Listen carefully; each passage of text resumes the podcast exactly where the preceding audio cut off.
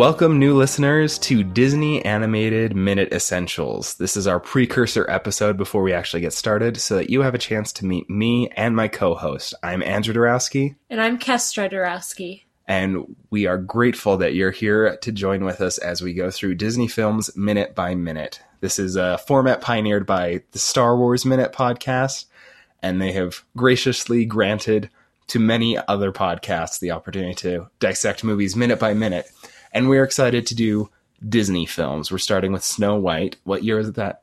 1937, out? December of 1937, and then it came out like for the public in 1938. And we will begin close to the original release date for the public premiere of Snow White and the and the Seven Dwarfs. Not Seven Dwarfs, Seven Dwarfs. Yes. And I'll trip up on that a lot, probably. Yes. Uh, Kestra, why don't you tell our listeners a little bit about us? about us. We are husband and wife. We got married last year, and Andrew ha- started a podcast with his brother and friend two years ago. Um, we are at about a hundred and some odd episodes, so it's, it's getting closer to like two and a half years uh, around now. But yeah, so I, I've got a little podcast experience and we wanted to start one together. And Kestra has a lot of Disney experience, which I don't have. yes, you have not been to a Disney park, and and I have. I have watched Disney movies. Yes, that is true. So that's a thing. Yeah, and that's good for this podcast since it's a Disney, Disney movie podcast. Yeah, movie minutes. And, um, okay, but what's what's your background with Disney? Let's get the whole story. Okay, I've always loved Disney since I was probably born, and and I had the opportunity to do the Disney College program, which is basically a paid internship with Disney where you can work at either Disneyland or Disney World. Sorry, Walt Disney World. I had the role of attractions where I worked in Frontierland with Big Thunder Mountain Railroad and the parades. And it was one of the best experiences of my life and has made me even more of a Disney fanatic, which I was a big one beforehand, but now I'm even more obsessive.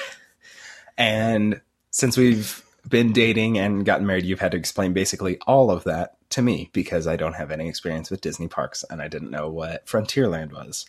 And I still don't because I haven't been. But hopefully, after a little bit of time on this podcast and in this coming year, we'll have the opportunity to go and I will get my first Disney park experience, right? Yes. Are you? I, are you I'm excited to I was going to ask, are you excited to to make that happen? Yeah. And the first ride you'll ever ride is Big Thunder Mountain Railroad obviously. Right. And then second, probably due to this podcast, should be the Snow White. If if we go to Walt Disney World, it which we're planning, which on. we're planning on, it would probably be Seven, seven Dwarfs, the Seven Dwarfs Mine Train. Okay, so we have two rides locked into the schedule, but you will ride practically every ride. Okay, I I trust you to to get it organized.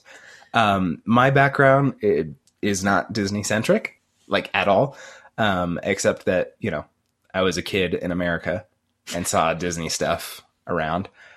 But in college, I studied American Studies, which is essentially just uh, deconstructive analysis of American culture. So I am all about digging deep into American culture. The biggest export America has is its culture, and especially popular culture. I typically have studied comic books and superheroes, so I might make a lot of references to comic books and superheroes. Um, Marvel is now owned by Disney, so that's totally under the purview of this. But Disney itself wasn't really my focus. I I liked it a lot, um, but I didn't engage with everything. I was kind of picking and choosing. So, for example, Snow White, I don't know if I've ever like watched the whole thing through. So a lot of this is going to be a little bit new for me, but I will bring to bear all of my analytical skills and talents to uh, to to help get something more out of this film. What are, what are you bringing? um, my love and knowledge of Disney facts. I know. You don't want to say obsession? Okay, yeah, my obsession and knowledge of Disney facts. I know quite a lot about Snow White. I did some research beforehand. Um, yes, you, you've been getting ready. yeah, but also I've done research a couple years ago on Snow White just because I was researching things about Snow White and Mhm. Disney in general. And I have a lot of facts about Snow White that not a lot of people know. And I don't like deconstruct movies like you do. hmm We we like spoiler. We have started watching it, and we know some things that we want to talk about. And I am not so much doing research into it, um, like you are about the history and things like that. I'm getting more focused with kind of what's on the screen and what I can glean from doing a deep reading of what's present. I hope that I'll get a little more into some of the research and and dig into some of that stuff, but I'm comfortable leaving a lot of that to you because you have a little more time and a little more desire to to get there. But I am kind of focused on what's present, what's on the screen for us to look at, what are we seeing and what can I get from from looking at that a lot. Yeah. but there is plenty to talk about with Disney in general and Snow White in particular being the first full length animated Disney feature and first full length animated feature of any variety, right? Right. Snow White had a lot of new features and was a new. It was the first animated fe- full length animated feature. It comes in at what 89 minutes Yeah, about or so, 87 or 89. 87, 8 or 89, yeah. So it's it's a little short by today's standards of full length feature, and and even by the standards of the time, because some of those full length features had intermissions, like Ben Hur and the Ten Commandments, the epics. But it counts as a full length feature. It's there. It's a little shorter than some other movies by minutes that you'd get, but we have a a large pool to draw from. Uh, we look forward to you know after Snow White, hopefully being able to do some others like uh, Cinderella and Sleeping Beauty, um, some of the early Disney princesses, and and I very very very much look forward to the Disney Renaissance when we get to Little Mermaid in 1989. But that is other stuff. I I'm gonna love talking about marketing and like the meaning of these things. Like what does it mean to the culture? Um, these are not things that you're going to be talking about so much. No. So if I do get into research, if that's what it's going to be, like I'll be digging into like why is it a renaissance? What's the impetus for that? Who was working where? Things like that. But that's especially hard with Snow White because the credits isn't very thorough. Mm-mm. Not pretty much hardly anyone is credited in in the movie. The voice actors, none of them are, are credited and For for comparison, um, one this was back in the day when credits came at the beginning of films instead of the end. Uh, so there's that difference, but it's only about two minutes of credits. You know, in the first week, we'll be done with credits, whereas um, the the people doing the Lord of the Rings minute extended edition, Lord of the Rings minute. I don't know how many minutes it is. It's like 20 minutes of credits. They're going to be talking about those credits for so long because there's so many people and every single one of them is actually credited.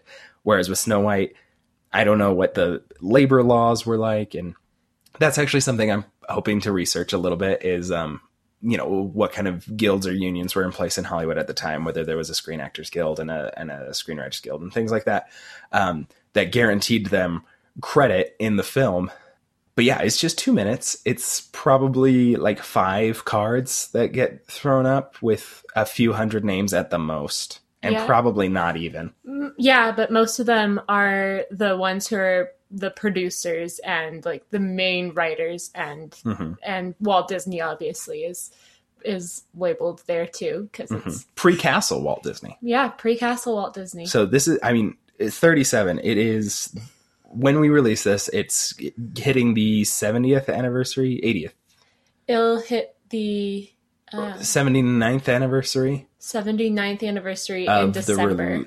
Uh, but when we release this, it's the 79th anniversary of its public release, public premiere, right? Yes. So that's a lot of time for the industry to change. Mm-hmm.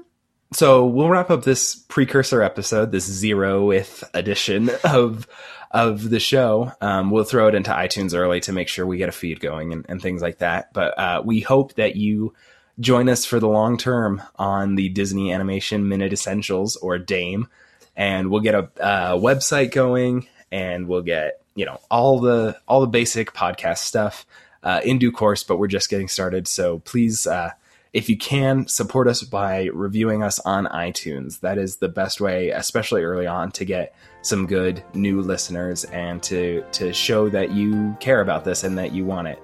We want to do a lot of this, but um, we can't do it without a little bit of support from listeners. So please and thank you for whatever support you can give us. Thank you.